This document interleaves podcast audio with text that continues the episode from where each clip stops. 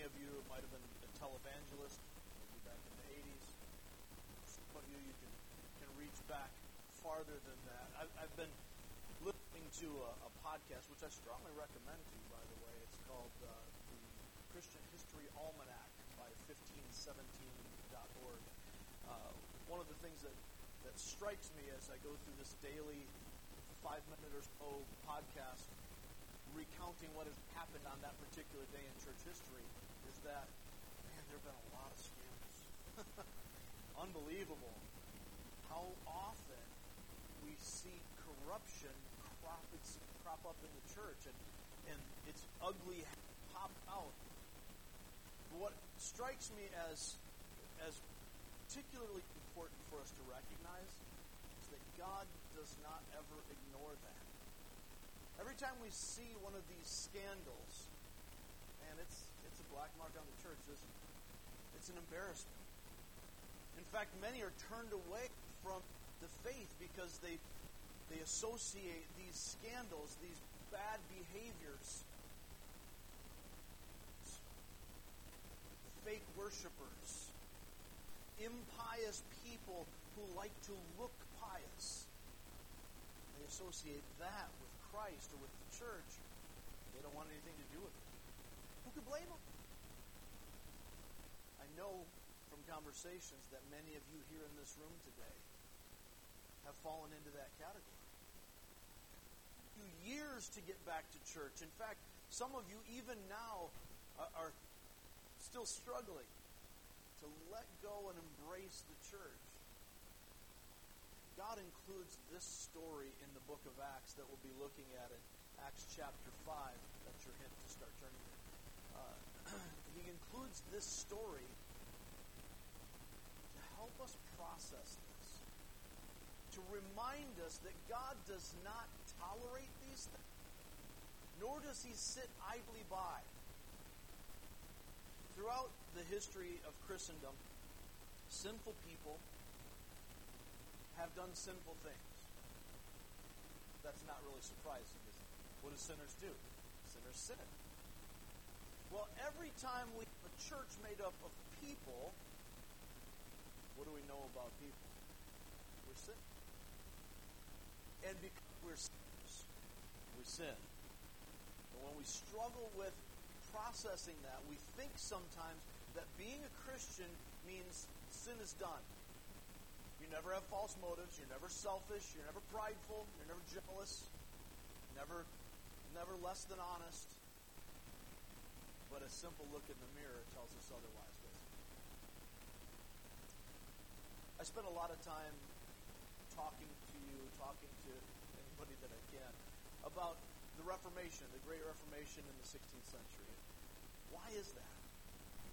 Because the church at that time and for centuries before that, it had been going this direction, had become completely apostate. That means it had turned away from the teachings of the Word, turned away from true right doctrine, the apostles' teaching. And it had brought in called strange fire. And during that time, God, not Martin Luther, not John Calvin, God intervened. And he did so through people. And he said, Look, look in my word. In Luther's case, he used a, a lightning strike, a thunderstorm, to cause him to fear death, to be certain he was going to die in that moment. So he made a pledge in his bad theology at a particular time, made a pledge to St. Anne save me and I'll become a monk. He became a monk and he learned everything that you can learn as a monk and a priest. He did all of the right things, he did them all the right way, and he knew in his heart that he wasn't right. That he was still stained with sin. And he recognized the more he read, the more he learned, the more he recognized that God is holy. He was not. Furthermore, he realized he was never going to be how could he possibly ever live up to the standard that God had? God seemed like an angry God, a hateful God, a God full of wrath. And every time he'd read these Old Testament stories of God's punishment, he'd see God's wrath. Did not recognize him as a God to be loved, but only a God to be feared. Could not process that. Until he began to read in the New Testament that the same God who demonstrated all of this wrath, wrath against sin, doing mighty deeds to show his anger against sin, is the same God gives grace to the broken and humble in his Son Jesus Christ. By grace, unearned favor, we are saved. Not by works. Not by earning the merits of Christ, but rather by faith, by trusting the merits of Christ. When we see that, we recognize, as Paul wrote to Titus, it's not by works of righteousness that we've done. It's only according to his mercy that he saves us. Luther turned the world upside down. Now, he was not the first. There had been reformers throughout the history of the church. There had always been reformers. There were reformers before there was a church back in Israel. That's what the prophets did. They called out the inconsistencies in the spiritual life of God's people. And they ushered in, very often, God's judgment. Sometimes they would bring that judgment immediately. Other times they would herald that judgment and say, Repent. God is going to destroy you if you do not. Sometimes people would repent, other times people would be destroyed. It came to a point where everything came to a head with God's people, Israel. He said, Look, we've been walking together. I told you that if you will keep my commandments, you'll be my people, I'll be your God. I've kept my end of the bargain. You keep turning away from me. He said, For that, I will exile Israel. And he took the ten northern tribes, the ten northern territories of Israel, and he gave them over to the Assyrians, a pagan, wicked people, so that those that remained, the remnant in Judah, the two tribes, the small portion, might learn and see God's mighty hand and turn, that they would repent from their wickedness. And that through them the world might be saved. But Judah also continued in their sin. So God sent the Babylonians to carry off the last two tribes. And yet God said to them, as you have heard so many times, often misapplied in Jeremiah 29 11, I know the plans I have for you. I'm going to send you off into exile, and you will no longer be a nation. But I'm not done. The plans I have for you, though they involve 70 years of exile in Babylon, being oppressed by a pagan people, being obliterated as a nation on your own, my plans are still for your good. To prosper you, not to harm you, but to ultimately bring you the shalom, the prosperity, the harmony of being that I've always promised. The restoration, as it were, of Eden. After this exile, there was a sign. God didn't send prophets 400 years until he sent John, the baptizer, to break the silence, to usher in the church age, as it were, to usher in the age of grace, to prepare the way to Christ, the Messiah. And John's message was, as the Old Testament prophets had been, repent. God's judgment is at hand. He said, repent. The kingdom of God is near. It's coming. And when God's kingdom arrives, when God finishes his work, all that is imperfect, less than holy, will be destroyed. But For now, God offers grace. He offers mercy if you'll just turn. Jesus came. John had prepared the path. And the Christ, the Messiah, came. What was his message? Same message. Repent. The kingdom of God is near, even at hand. And Christ being the fulfillment of all the sacrifices, of all the prophecies, everything that the Old Testament was given to show, he was the fulfillment. Seek and to save the lost. And so we proclaim this message good news. God's mercy is being offered, but rest assured that his judgment will come.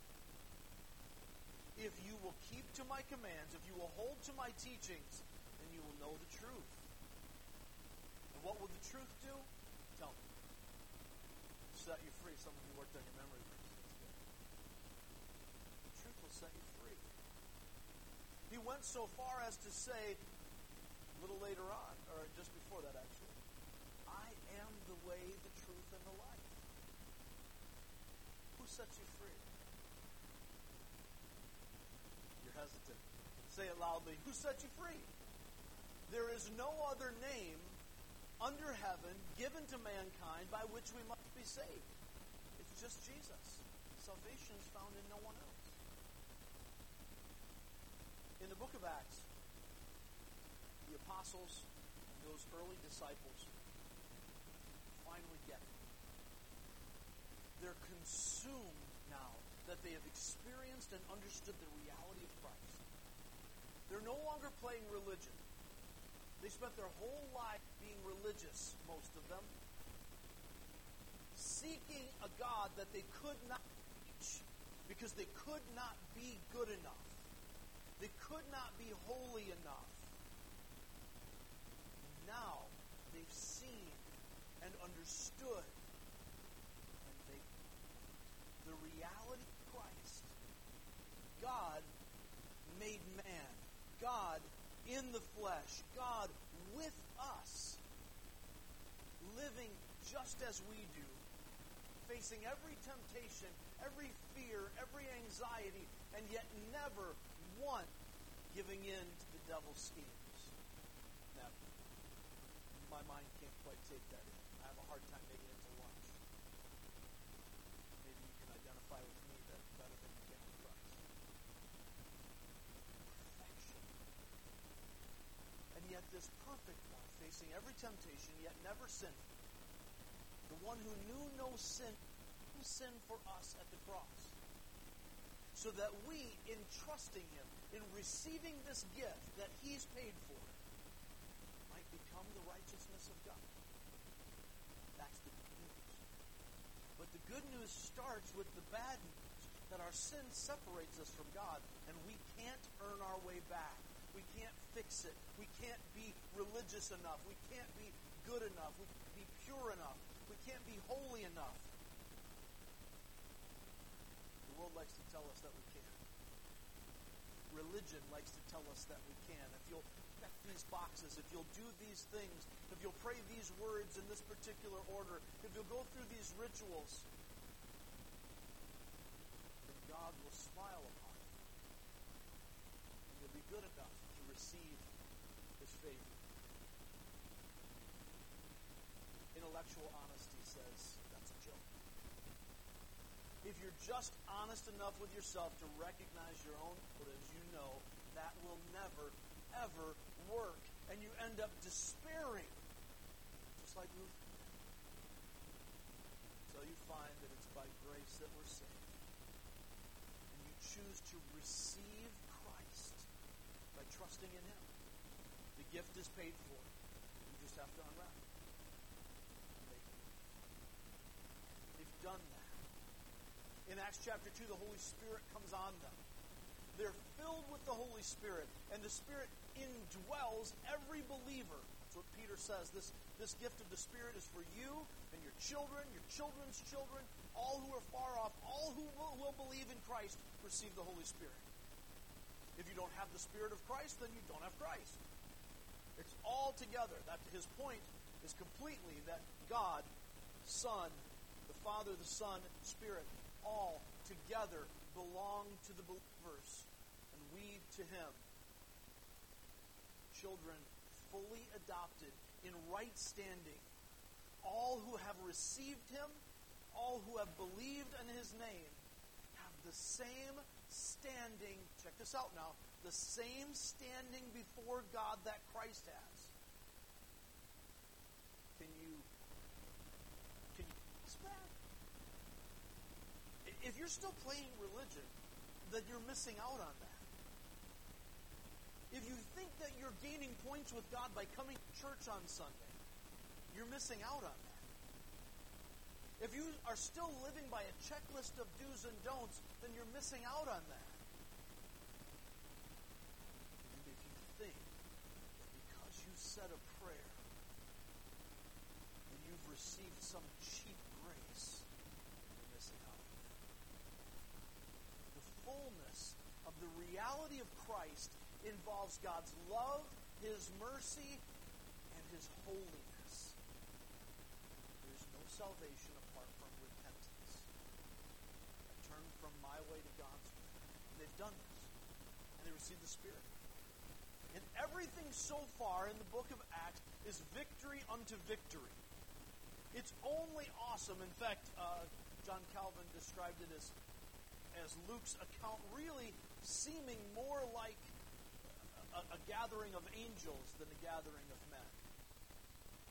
All we see is awesomeness. Now, you know, because you know each other, look around. You know everybody around you, right? If you don't, meet them after church. But you know from the people around you and the person wearing your clothes right now that there ain't no angels here. When we gather, we are we're flawed desperately need the Holy Spirit, or we can't walk in Christ. It's the Spirit in us that does this. So when we looked last time in Acts chapter 4, we saw Peter and John doing some awesome stuff healing, speaking boldly, the Holy Spirit moving through them. So that in their persecution, as they're arrested, they're able to speak more boldly and to count it truly joy because this arrest, this jailing, gives the opportunity for me to preach the gospel. Every persecution becomes a platform. We're going to pick up in chapter 4, and we're going to see what we saw last week, starting with 4, verse 32. It's a bridge. It's the end of last week's story. It's also the beginning of this week's story. And we're going to run right into chapter 5, and we'll read the first many verses there. Hopefully you're all be there. Follow along with me. Acts chapter 4, starting with verse 32. All the believers were one in heart and mind.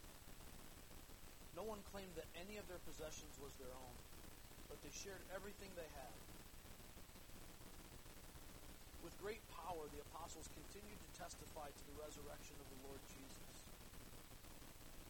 And God's grace powerfully at work in them all that there were no needy persons among them. For from time to time, those who owned land or houses sold them, brought the money from the sales, and put it at the apostles' feet. And it was distributed to anyone who had need. Joseph, a Levite from Cyprus, whom the apostles called Barnabas, which means encouragement. We'll see a lot more about him later in the book. Joseph sold a field he owned and brought the money and put it at the apostles' feet. Now, a man named Ananias, together with his wife Sapphira, also sold a, a piece of property. With his wife's full knowledge, he kept back part of the money for himself but brought the rest and put it at the apostles' feet. Then Peter said, Ananias, how is it that Satan has so filled your heart that you have lied to the Holy Spirit? You've kept for yourself some of the money you received for the land. Didn't it belong to you before it was sold? And after it was sold, wasn't the money at your disposal? What made you think of doing such a thing? You've not lied just to human beings, but to God. When Ananias heard this, he fell down and died. And great fear seized all who heard what had happened. Then some young men came forward, wrapped up his body, and carried him out and buried him. About three hours later, his wife came in, not knowing what had happened. Peter asked her, Tell me, is this the price you and Ananias got for the land? Yes, she said, that is the price. Peter said to her, How could you conspire to test the Spirit of the Lord? Listen, the feet of the men who buried your husband are at the door, and they will carry you out also. At that moment, she fell down at his feet and died. Then the young men came in, and finding her dead, carried her out and buried her beside her husband. Great fear seized the whole church and all who heard about these events. The apostles performed many signs and wonders among the people, all the believers used to meet together in Solomon's colonnade. No one else dared join them, even though they were highly regarded by the people. Nevertheless, more and more men and women believed in the Lord and were added to their number. As a result, people brought the sick into the streets and laid them on beds and mats, so that at least Peter's shadow might fall on some of them as he passed by. Crowds gathered also from the towns around Jerusalem, bringing their sick and those tormented by impure spirits. And all of them were healed. Father, as we open your word today, we are looking at a very heavy and serious story. Father, protect us. Protect your people from any foolish talk, from any glibness on the part of the speaker. Lord, I ask now that you would guide my words, that you would bridle my tongue, that what is spoken today would be what your Spirit chooses to say to the church. Father, even as I pray for that which is spoken, I pray for that which is heard. I ask that you would move in each of us here, that each person hearing my voice today be Spirit. In order to have a stone heart turned into a flesh heart, that you would soften any hardened places. Father, in this moment right now, bring to mind, bring to our consciousness any unconfessed sin in our lives. Make us painfully aware of that which we have not yet dealt with. We want to be clean before you, Father. We cannot approach you without clean hands and a pure heart. So in this moment right now, Father, I pray that you would humble us. Strip away from us anything, anything would focus on self or how others might perceive us. That we would see only Christ. That we would hear only your Spirit speaking through your word.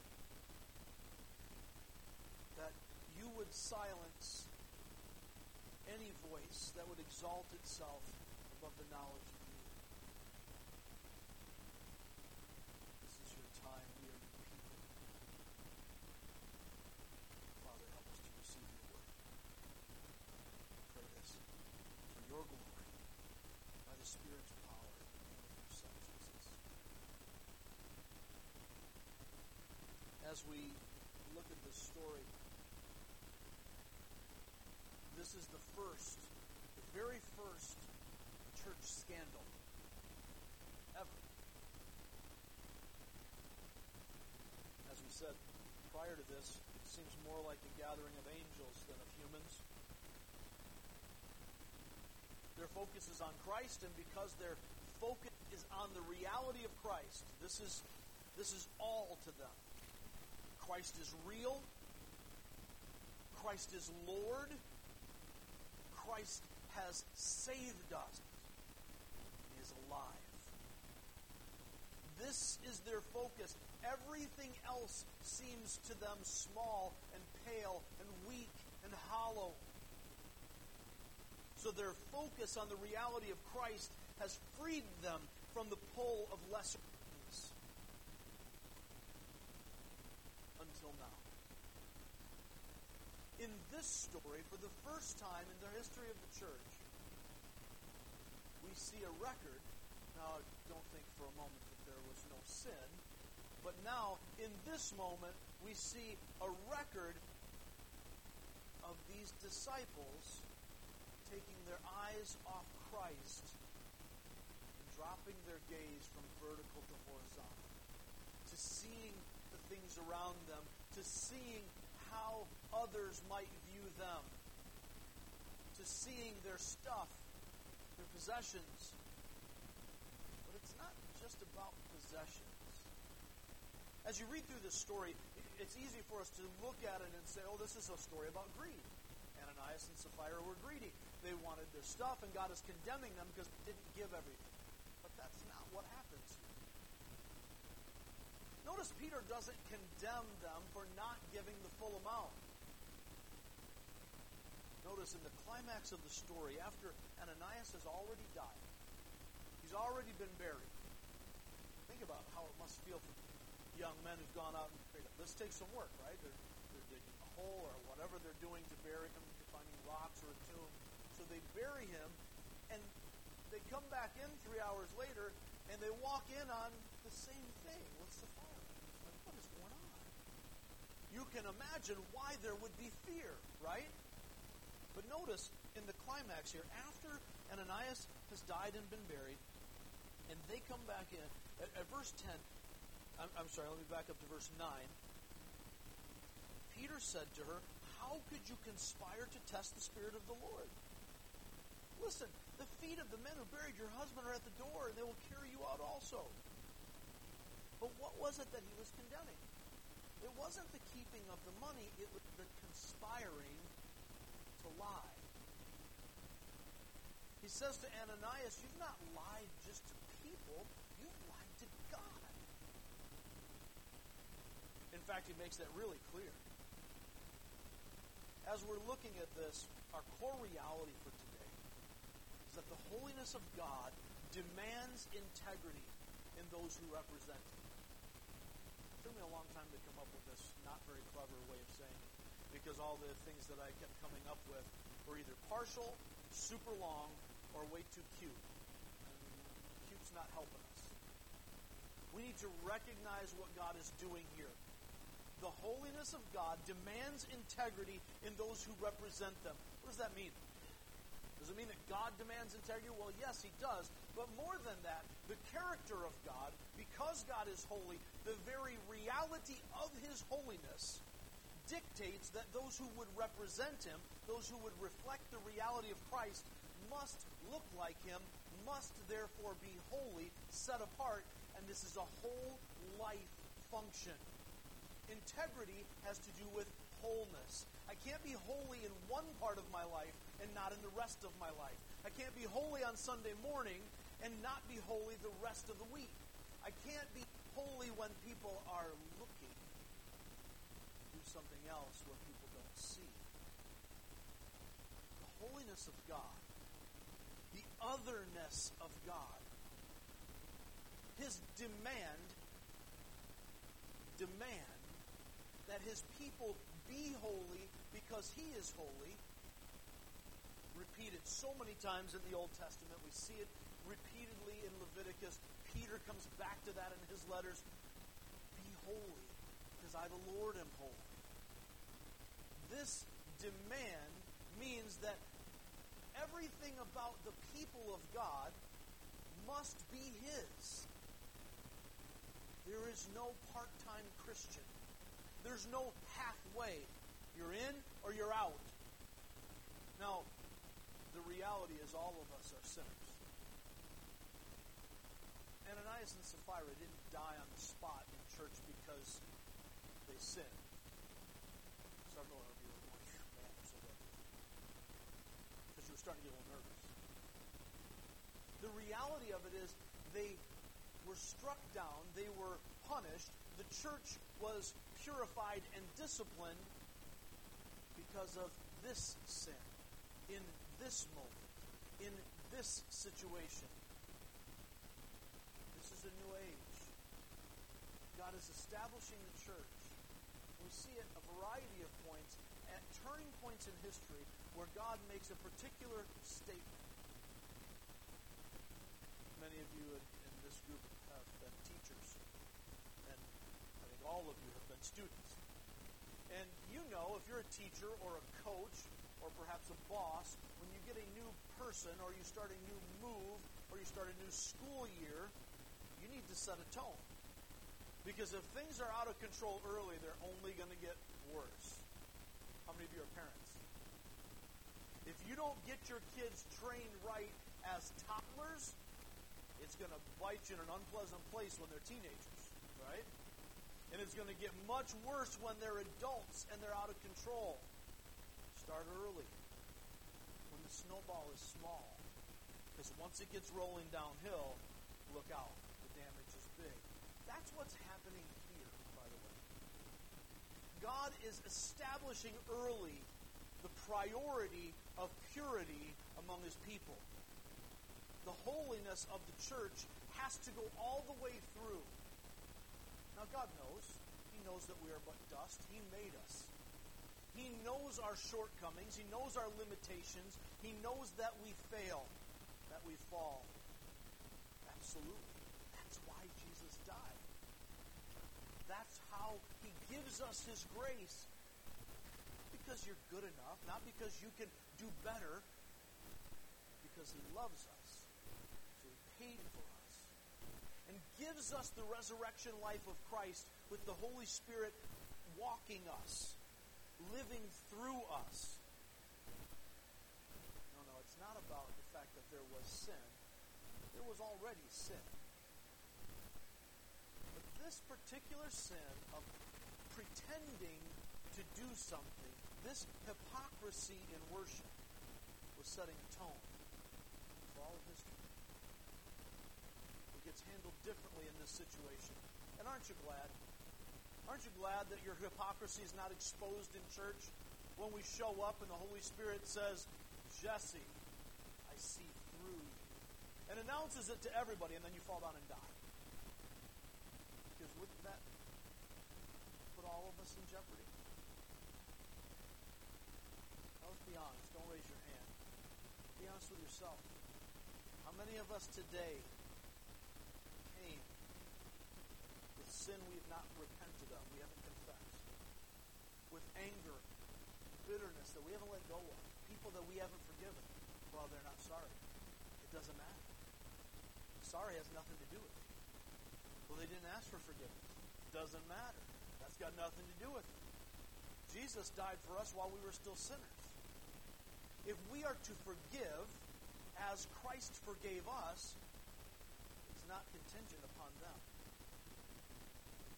This is the kind of love that we have to have. And we can't approach God while we're holding on to that stuff. We can't approach God with hypocrisy. Who can ascend the hill of the Lord? Those with clean hands and pure heart. I got to strip everything else away. The holiness of God demands integrity in those who represent it. Let's walk through this scandal and its impact on the church, its impact in the moment, impact on us. We're going to see uh, five things here context, corruption, confrontation, consequence, and conclusion. What's the context? Well, we've, we've looked at this. We see it in Acts 4. All the believers were one in heart and mind. No one claimed any other possessions of their own. They shared everything they had. The focus is on Christ. Their eyes are on Christ, and they're walking by the Spirit.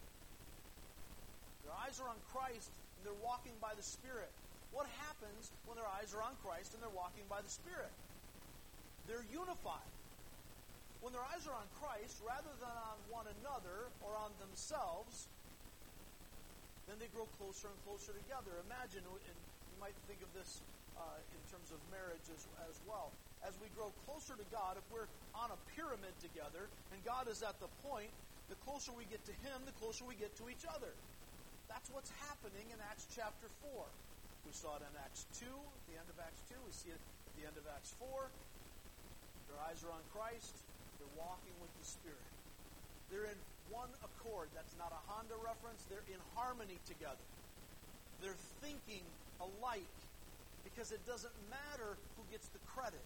It doesn't matter if somebody else gets more recognition. It doesn't matter if I am comfortable. It doesn't matter if I keep my stuff. What matters is faith expressing itself in love because our, our eyes are on Christ. And as the Spirit moves through us, He draws our attention to the needs of others because of the love of, the love of Christ in us. That's the context that this takes place in. It feels a lot like Genesis chapters 1 and 2. When we see this beginning of the church, everything is awesome. Everything is awesome and fantastic and wonderful. Everybody's doing the right things, at least according to the record. That doesn't mean everything is perfect every day. But the record here shows what looks a lot like Eden. They're not taking advantage of each other, they're giving to one another. The opposite of what we see so often. You don't see a record of fighting. They're in one accord, one mind, one heart. As they are doing this, in the middle of this New Testament Eden, corruption comes in. How does this corruption come in? Well, we, we see what happens with Ananias. Interestingly, at the end of 4, we see the, the, the positive picture of Joseph. He's a Levite. That means he's from the priestly line. And he's not from Jerusalem, he's from Cyprus. Now, perhaps that means his background is from Cyprus and he's been living here. More likely, it seems, he's come here for the festival uh, and stayed. He got caught up in the in the way. He's following Christ and he stayed here with the believers in Jerusalem. In any case, he's from this island off the Greek coast. They call him Barnabas. He'll become a partner of Paul later on in the book. Interesting that Luke chooses to single him out here. Likely because of his prominence, because people knew who he was. But Joseph sells a field that he owns and brings the money and puts it at the apostles' feet. Notice, by the way, that this is not everybody giving away everything. From time to time, as appropriate, those who had means, those who had land, those who had houses, rich people, they brought what they had, whether cash, possessions, property, they sell that so that they could take care of people's needs. If they had money to give, they'd give the money. If they didn't have money to give, they'd sell the land, sell the house, you know, the, the, the extra vacation home, whatever it is, so that they could take care of everybody's needs. Why? Because they were so united in their minds, so focused on Christ. It's not that they didn't have possessions, but they didn't hold them tightly. They held them loosely. They began to recognize, as they had never seen before, that what I have is not mine, it's God's. He gives it to me as a tool to do His work. So they would bring it. Notice they don't take it to Rome. they don't give it to Caesar. They take it to the apostles. So here, take care of the needs. Take care of anybody who's got, got needs that if, if they need a place to stay or they need food, here it is.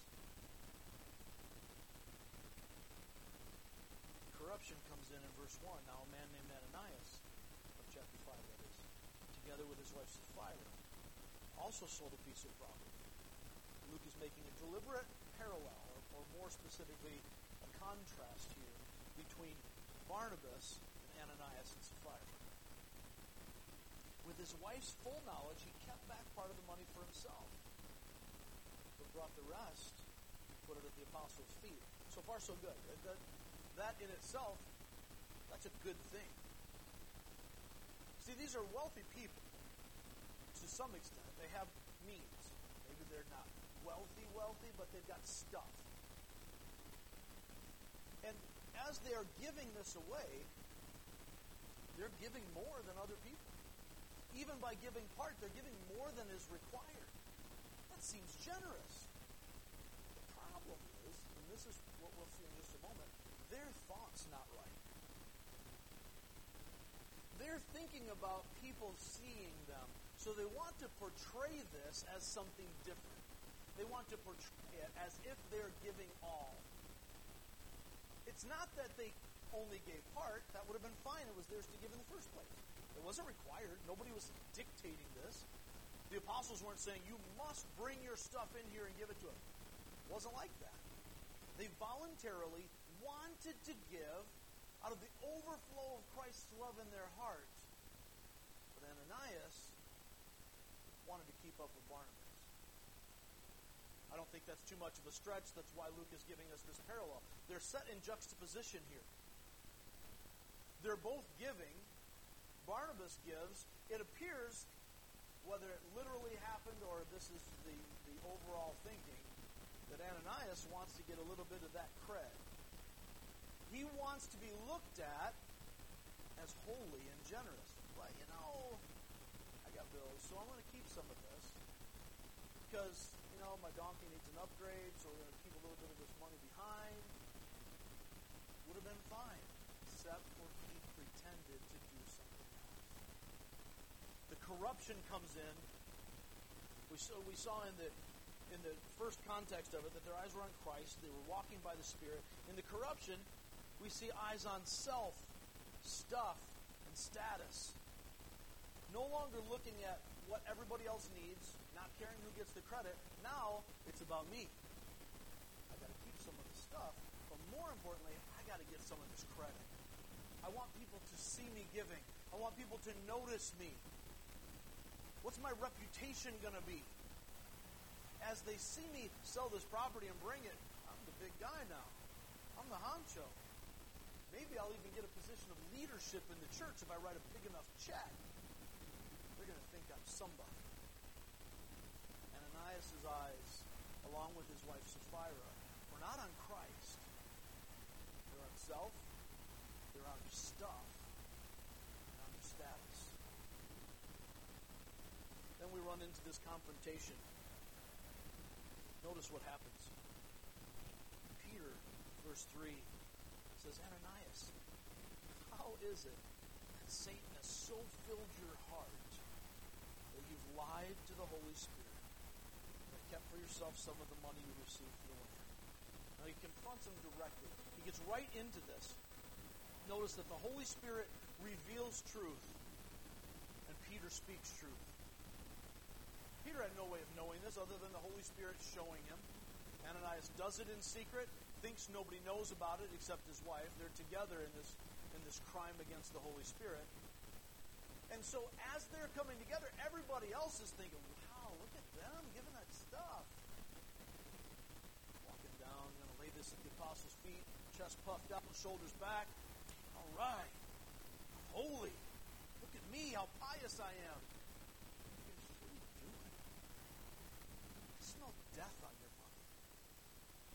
Something isn't right here because the Holy Spirit made Peter aware, made it clear to him that this was wrong. And Peter doesn't talk about it, doesn't take the money either, by the way. Now, as we see this, Peter's not interested in the sacrifice. He's not saying, okay, well, we're going to take this, we're going to put this in the coffers. No, no, no. That's not how it goes.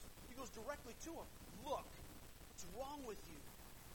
Has the devil so filled your heart that you're going to taint this gift?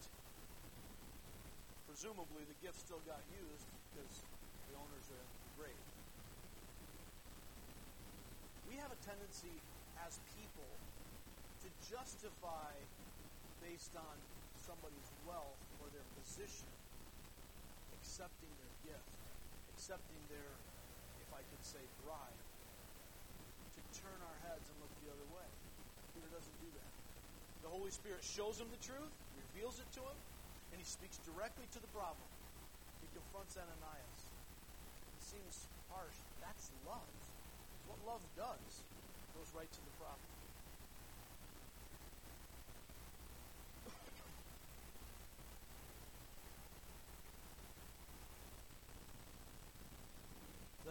Sapphira comes in. It's the same thing. The Spirit shows them what's going on and confronts her with the same thing. You know, he makes it really clear when he talks to, to Ananias. You could have kept this money, and nobody would have thought anything of it. Lots of people aren't selling their houses and their lands. They're just giving from what they have. Nobody would have thought anything of it. It was yours. You could have done anything you wanted. If you had decided to sell it and bring part of the money in and say, hey, I, am selling this property and I'm bringing part of the money in, then God would be honored. But you didn't do that, Ananias. Instead, you tried to pretend it was something it wasn't. God's not honored. God's angry. He drops down dead. Sapphira comes in. She doesn't know what's going on. Same kind of thing. Hey, uh, is this the price? Oh, yeah, that's the price. Dead. Out barrier again. That's a pretty heavy thing. The confrontation leads to the consequence. The consequence was already going to happen. The confrontation is the ushering in of that. When we make these choices, stuff happens. You throw a pebble in the pond, there's a ripple. You knock over dominoes, and the whole thing goes there is always a consequence to our choices. And we see here that whether now or later, sin brings death. Whether now or later, sin brings death. In this particular instance, the death is physical and immediate. Now, we're not told whether Ananias and Sapphira are believers and go to heaven. I think you can make a pretty, pretty reasonable assumption based on the fact that they are here as hypocrites at this early phase that in all likelihood they didn't know Christ at all. They saw the power of the Holy Spirit at work and they wanted a piece of the action. Could be wrong. Maybe they're in heaven. We're not told. Not really relevant. It's not the point. The point is that when we do hypocritical things, there is a price to be paid. The wages of sin is always death. here physical and immediate. Apart from Christ, eternal. You see the context, the corruption, the confrontation, the consequence. And then there's the conclusion. There's an effect, a result. What's what is this conclusion to the story? Notice how it ends. After this happens, verse 11, great fear seized the whole church and all who heard about these events. And all God's people said, Cha? Of course. How could you not? Two people died in a three hour window in your church service. Something freaky going on in that church. So if you are a believer and you're here, you're in this, and you see the hypocrisy immediately judged by the Holy Spirit of God, do you think you have a, a stronger fear of God? Nod your head if you're with me, right? If you see the lion eat the gazelle, are you a little more afraid of the lion? So God, the Holy One, is immediately judging these two. It might have been easy if God had not immediately judged these two, and maybe you kind of heard or you got wind of what Ananias and Sapphira did, for you to become a little lax in your own commitment to holiness. Well, nobody knew, so it's no big deal. How often have our hearts told us that our secret sins aren't that big a deal? It doesn't affect anybody else. It's a secret. Nobody knows. Now, if we say that out loud, it sounds pretty convicting. But our hearts say something else. Our hearts are sick, twisted, broken, desperately wicked. Who can know that? Don't trust your heart. Your heart's going to tell you foolish things. Trust the Word of God. Integrity goes beyond your feelings. Integrity is the whole person doing the whole thing the whole time. That's what integrity is. No gaps, no holes, no un, no covered up places, no dark corners that I haven't swept out, no rooms still locked against the Holy Spirit of God. I am open to you, Lord. Do what you want. And if there's a cost, there's a cost. But I won't be fake. I won't pretend to be something I'm not. I won't pretend to be better than I am. I'm sinful and broken. I have no pride left because Jesus shattered my pride on the cross. That whole person sort of integrity, all the way through, is what God is looking for in his people. And this impact that brings fear in the church also impacts all who heard about it. Our conclusion both the church and the world take God seriously. Both the church and the world take God seriously. Notice what happens in the, in the summary paragraph after that, which will also be our beginning for next time. The apostles performed many signs, right? So we got this fear. This is verse 12. The apostles performed many signs and wonders among the people, and all the believers used to meet together in Solomon's colonnade. So far, that verse sounds a whole lot like what we saw before Ananias and Sapphira.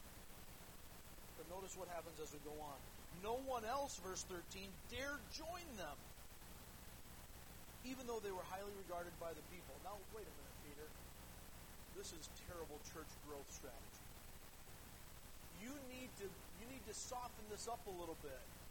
You and your fire and brimstone, hardcore preaching, you know, only Jesus, and and now you got people dying in church because they told a little white lie.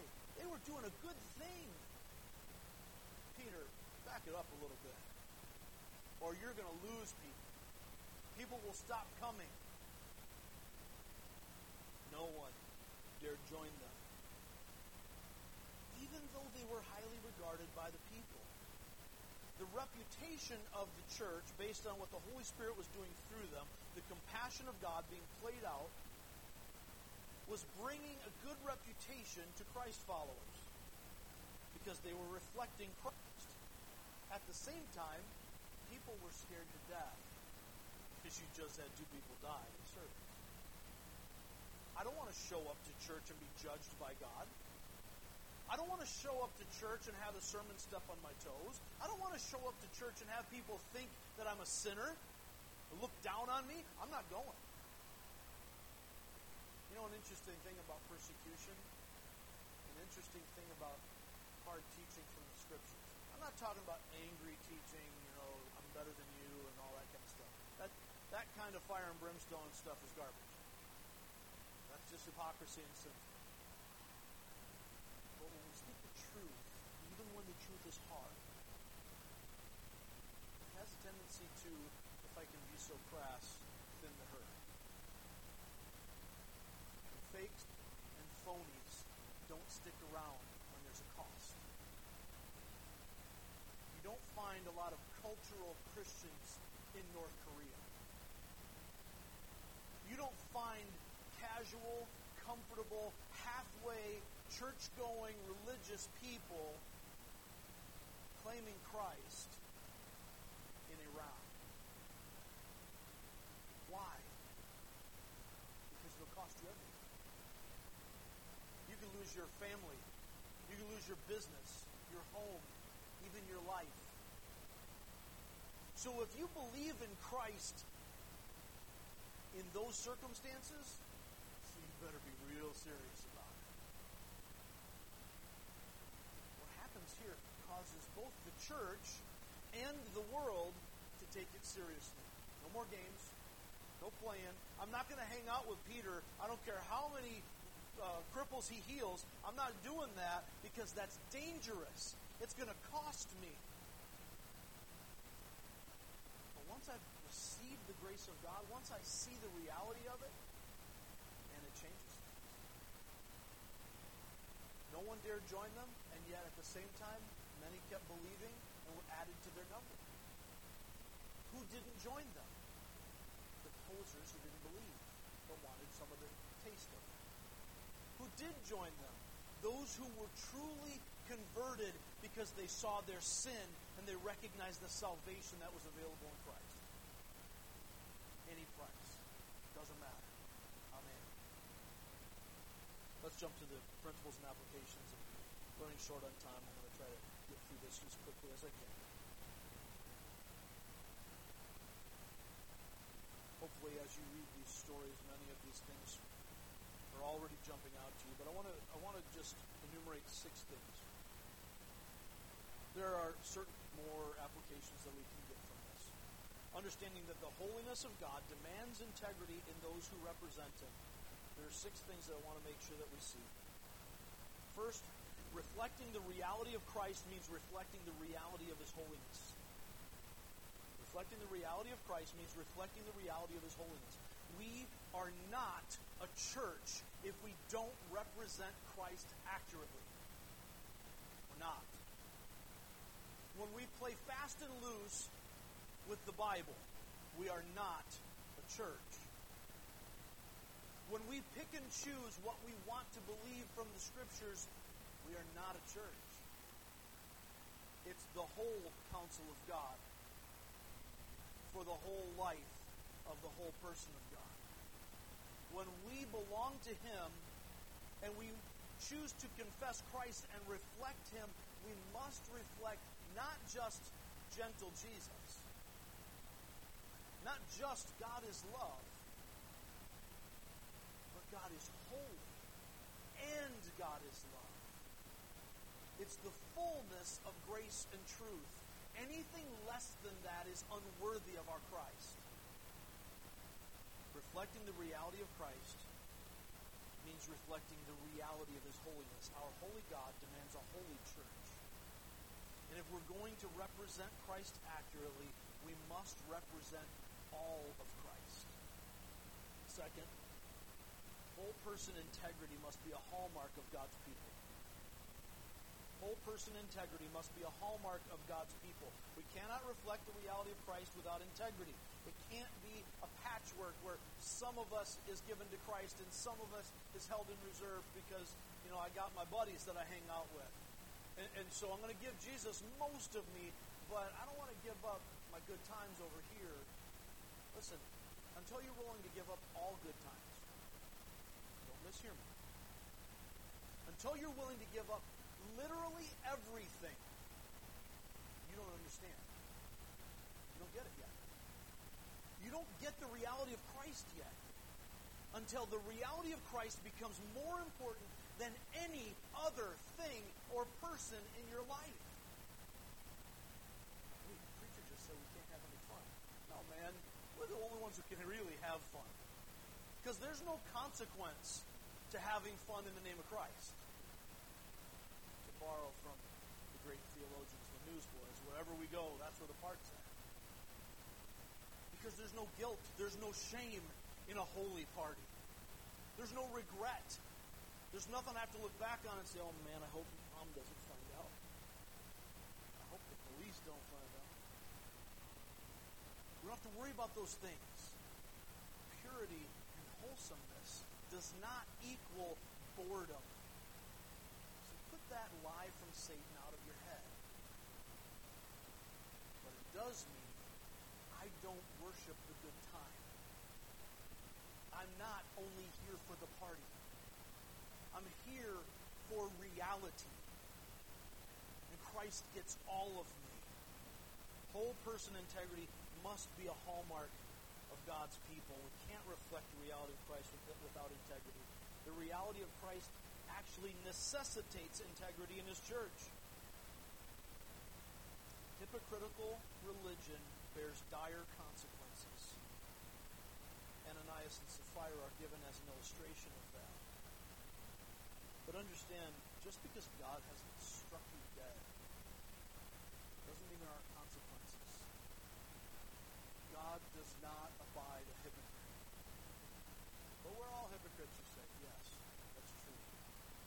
But the hypocrite that embraces that hypocrisy, if you're cool with it, in other words, you don't belong to him.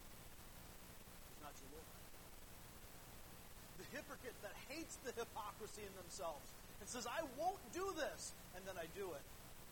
I don't want this. I confess. I repent. I'm turning from this. And I'm not hiding it from anybody. Yes, I'm a wretched person. Done pretending. That kills with hypocrisy. God won't, he won't tolerate. He won't abide this hypocrisy in us. Holiness God desires is a whole life of surrender to Him. He's not interested in who you pretend to be or who others think you are. He wants the whole you. All of you, all the time. All in for Jesus. You will fail. You will struggle. Get up. Dust yourself off. Keep walking. Confess your sin and move forward. Whole person integrity. Not perfection, but integrity a hallmark of God's people. Third, we might fool people, but we never fool God. This should be obvious. Some of you already filled it in in your programs. We might fool people. We might even fool ourselves. But we never fool God. He sees through us. God sees beyond the show. There are no secret sins. There are no secret sins. God sees the heart and demands integrity of his people. We've been looking at Acts. Turn to the back of the book to the book of Hebrews. Just a couple of quick verses there in Hebrews chapter 4. You get to James, who went too far. Hebrews chapter 4. We're going to look at verses 12 and 13, focusing on 13, but I can't not read 12. Hebrews 4:12 says, "For the word of God is alive and active, sharper than any double-edged sword. It penetrates even to dividing soul and spirit, joints and marrow." This is the word of God. It cuts deep. It cuts through the fertilizer that you might be using for your fake religion. It penetrates even to dividing soul and spirit, joints and marrow. It judges the thoughts and attitudes of the heart. Check this out now. Nothing in all creation is hidden from God's sight. Everything is uncovered and laid bare before the eyes of Him to whom we must give an account. That thing you thought you got away with, you didn't. God knows, and you will give an account for it. Turn to the middle of your Bible to Psalm 139. This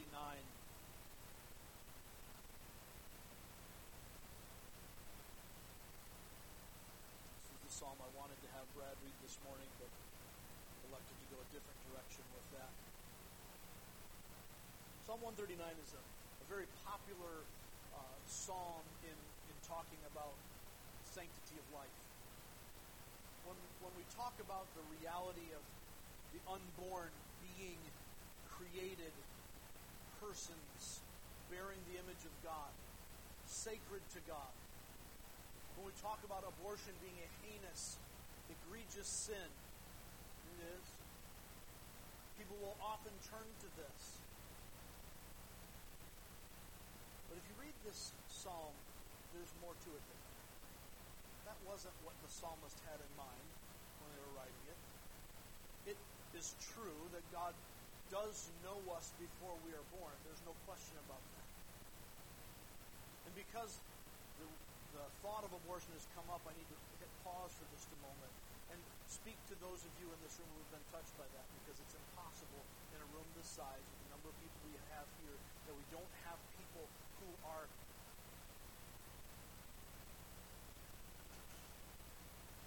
don't have people who have been touched by this issue.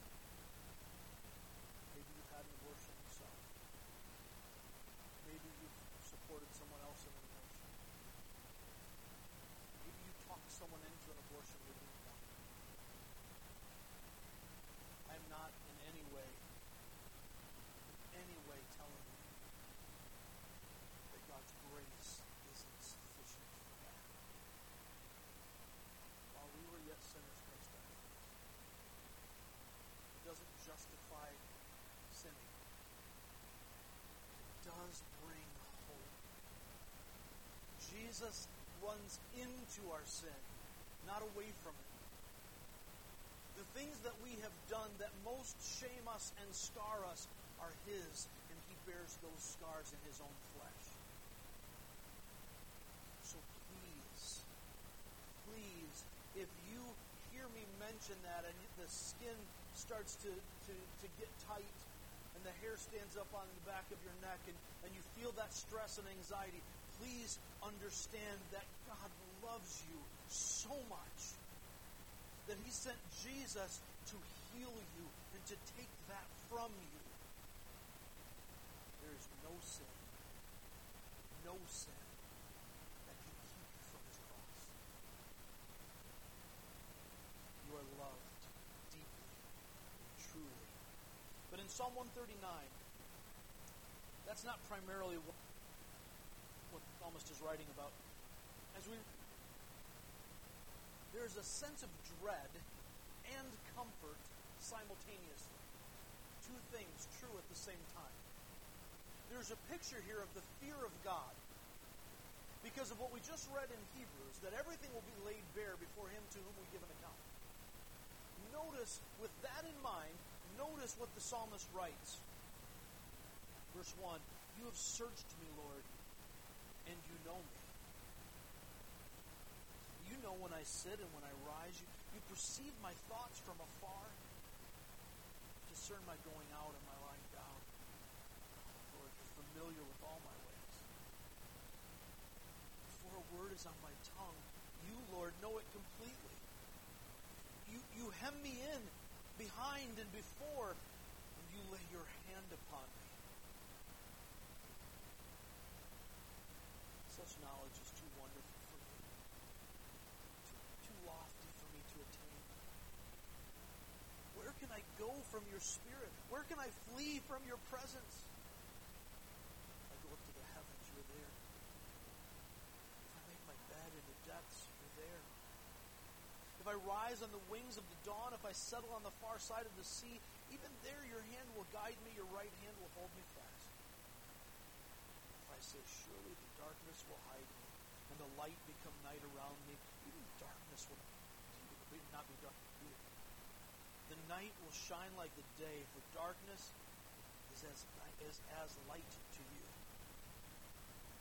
As the psalmist writes this, I'm reminded of a child who is bothered by the fact that they can't seem to get away from mom and dad. A teenager complaining about privacy. Maybe a teenager doing the wrong thing, realizing, oh shoot, that's my mom. She's coming. I'm busted. The psalmist realizes here that you are always busted. God knows you can't get away. I can't flee. I, there's no place I can go to get away from God. He knows my thoughts. The word that I'm trying not to say, He already knows my heart. He knows the thoughts, the motives, every part of it. How can I justify myself before God? How can I act like I've somehow got this together? He knows me. And yet, that same child, that same teenager, at other times relies on, clings to the reality that I can't get rid of mom and dad. And when I need them most, they'll be there for me. I can't get away from them when I'm trying to do bad, and I can't get away from them when I need help. I'm comforted by the very same thing that brings dread. The psalmist writes, I can't get away. But the good news is I can't get away. You will always be here to redirect, to guide me back to the right path. He finishes the psalm with this devotional prayer. Search me, verse 23. Search me, God. You know me. You know everything about me. Search me and know my heart. Test me. Know my anxious thoughts. See if there's any offensive way in me. Lead me in the way everlasting. Lord King James, see if there is any wicked way in me. God, hunt me down. Go all through.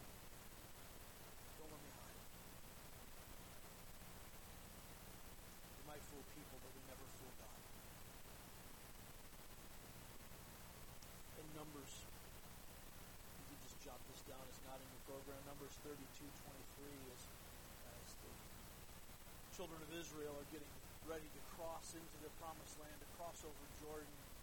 Some of the tribes want to stay and get the land on the, on the side of the Jordan that they're on. They don't want to cross over. And Moses and the Lord make a concession to them and give them those, those properties there. But God commands them to come across, to still follow God and to still now come and fight with their brothers against the pagan nations, cast them out of the promised land. And God says to them in verse 23 if you don't do this, you will be sinning against God. And in a verse that my mother drilled in my head over and over again as a child, be sure your sins will find you. You might this is secret. It's not. God knows. And He's not done. Peter writes in his first letter, verse 17 of chapter 4, judgment begins with the house of God. Which brings us to our fourth point. God purifies his people. God purifies his people. God cleans up his church. Here in this chapter, we see it happening immediately. God is setting a tone.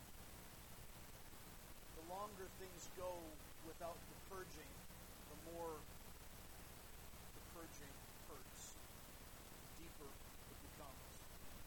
In the Great Reformation, after centuries of apostate, heretical teaching, elevating the will of man ahead of the will of God, saying the teachings of church authorities are more important than the teachings of God's Word.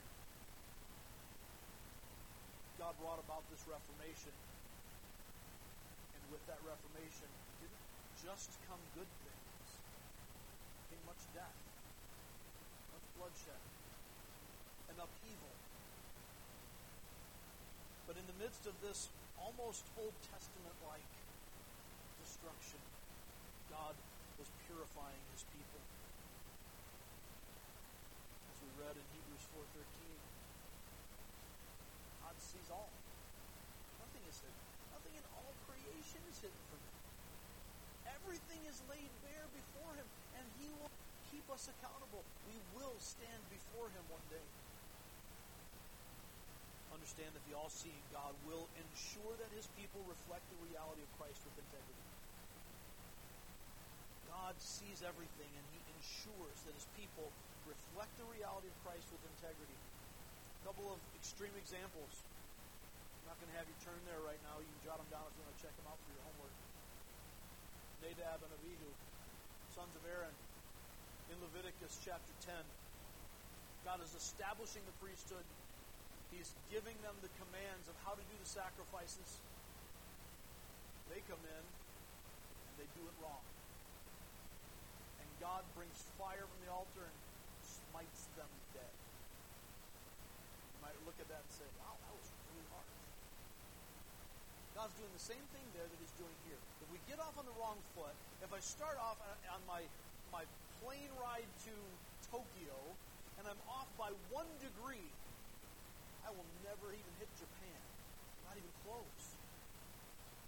God is righting the path early. And when Aaron's sons decide that they're going to do it their way instead of God's way, God handles them differently than he handles others who have errors because they're called to lead. Those who teach are held to a higher standard. Those who are responsible for others are held to a higher standard. Understand this God held all of Israel to a higher standard than the pagan nations. Why? Because Israel was there to be the light to the nations. So that the Gentile world that didn't know God could come to know God through Israel. So God's judgment on his own people was harsher than his judgment on the pagan nations. Even though the pagan nations were, in many ways, wickeder. Wickeder? Say. More wicked. Less righteous. The deeds of the pagans were horrific. child sacrifice was prominent. And God didn't swallow them up every time they did it. But when God's people started to do the same thing, God came against them. Another story is in Joshua chapter 7. It's the only loss in the book of Joshua. The, Moses has, has died. Joshua has led the Israelites into the promised land. And they have to kick out the pagan nations. And they have victory after victory after victory over better trained, bigger armies. You have a bunch of former slaves who raised their kids in the desert, died off. The kids are here. Now they're grown up. They're going in to fight these pagan armies. That's what these pagan armies do. They fight each other. It's constant warfare.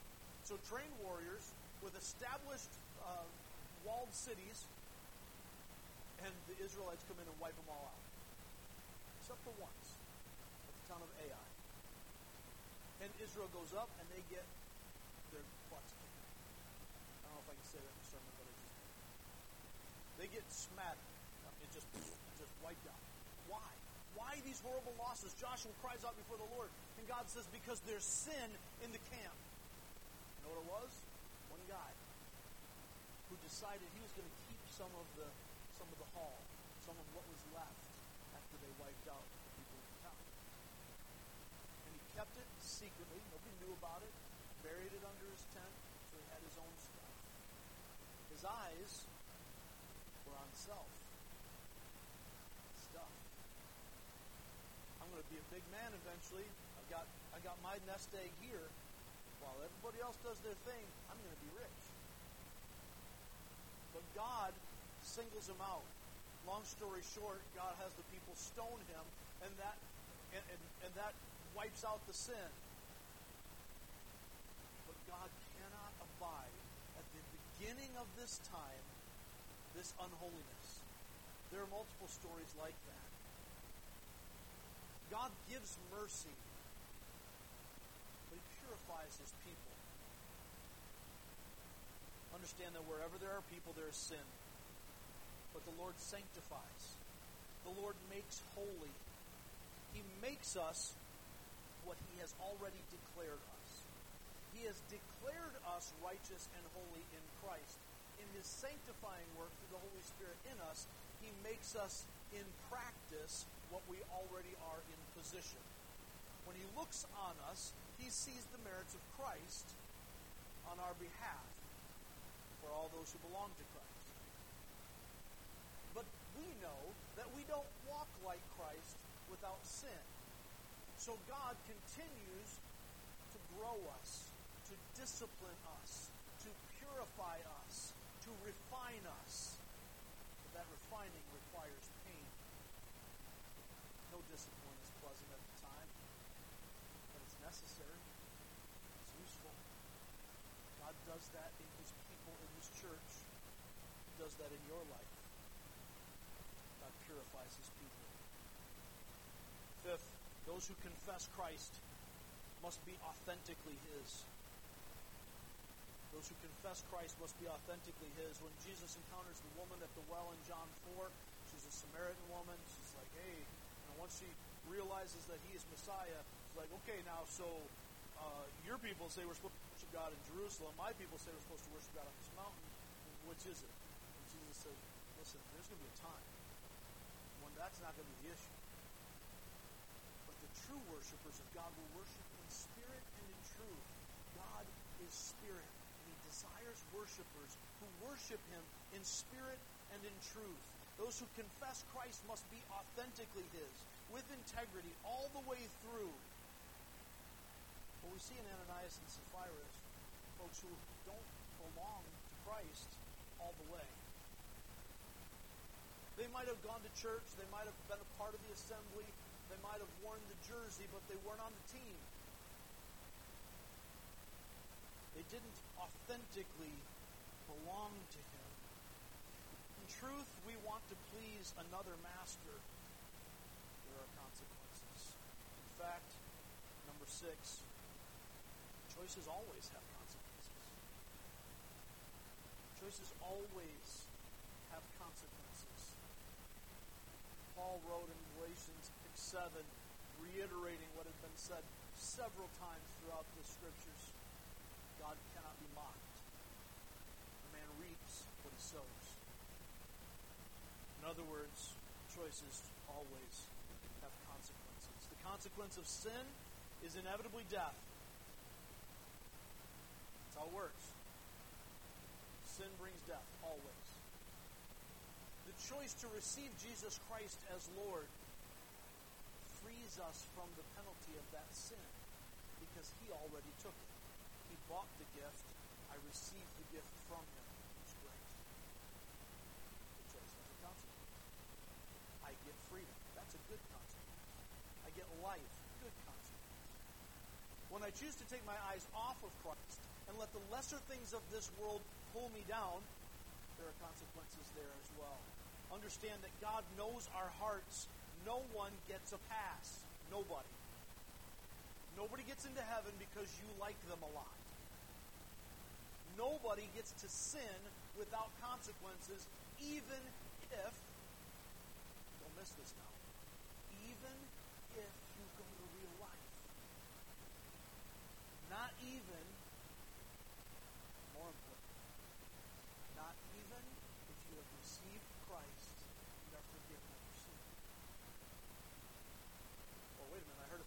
say that, you know, I, I can do anything I want. I, you know, I can't lose my salvation. Okay, yeah. But if you belong to Christ, you don't want the things of this world. You don't want to sin. If you still want to sin, then you've missed the entire point of all of this. The Holy Spirit is in you if you're in Christ. Sin doesn't fit anymore. It's like old clothes. If I try to put on clothes from when I was 18, it's going to happen understand the reality. There is a consequence always. Christ has paid for our sin at the cross, but choices still have consequences. This passage in Acts 5 is not about salvation. That's not the focus of it. Whether Ananias and Sapphira were saved isn't the point. The point is hypocrisy. And we need to recognize in our own lives that even if we are saved and going to heaven, if I run my car into a tree, I don't get a pass. If I, as a believer, make stupid decisions, then the consequences of those stupid decisions are still there. Don't claim Christ as a get out of jail free card. That's not how it works. We'll wrap this up. The holiness of God demands integrity in those who represent Him. Holiness of God demands integrity in those who represent Him.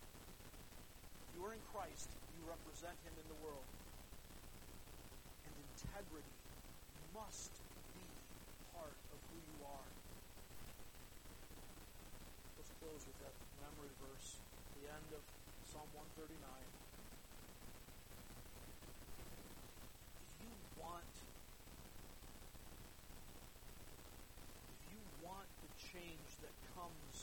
With receiving the reality of Christ.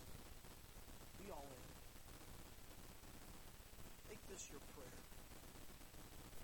Search me, God. Know my heart.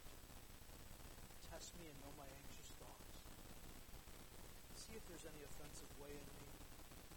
Lead me in the way everlasting. Father, thank you for this time together. Thank you for the knowledge Father, in your holiness, you desire holiness of me. You demand it. You've told us to be holy because you are holy. You've set us apart for yourself. Lord, whatever it takes, whatever fire is needed to refine us, break us, humble us, but make us more like take away any part that we've been hiding, strip it down, and make us fully and completely yours. Father, let the things that we say and do and think all be for Jesus. It's in His name.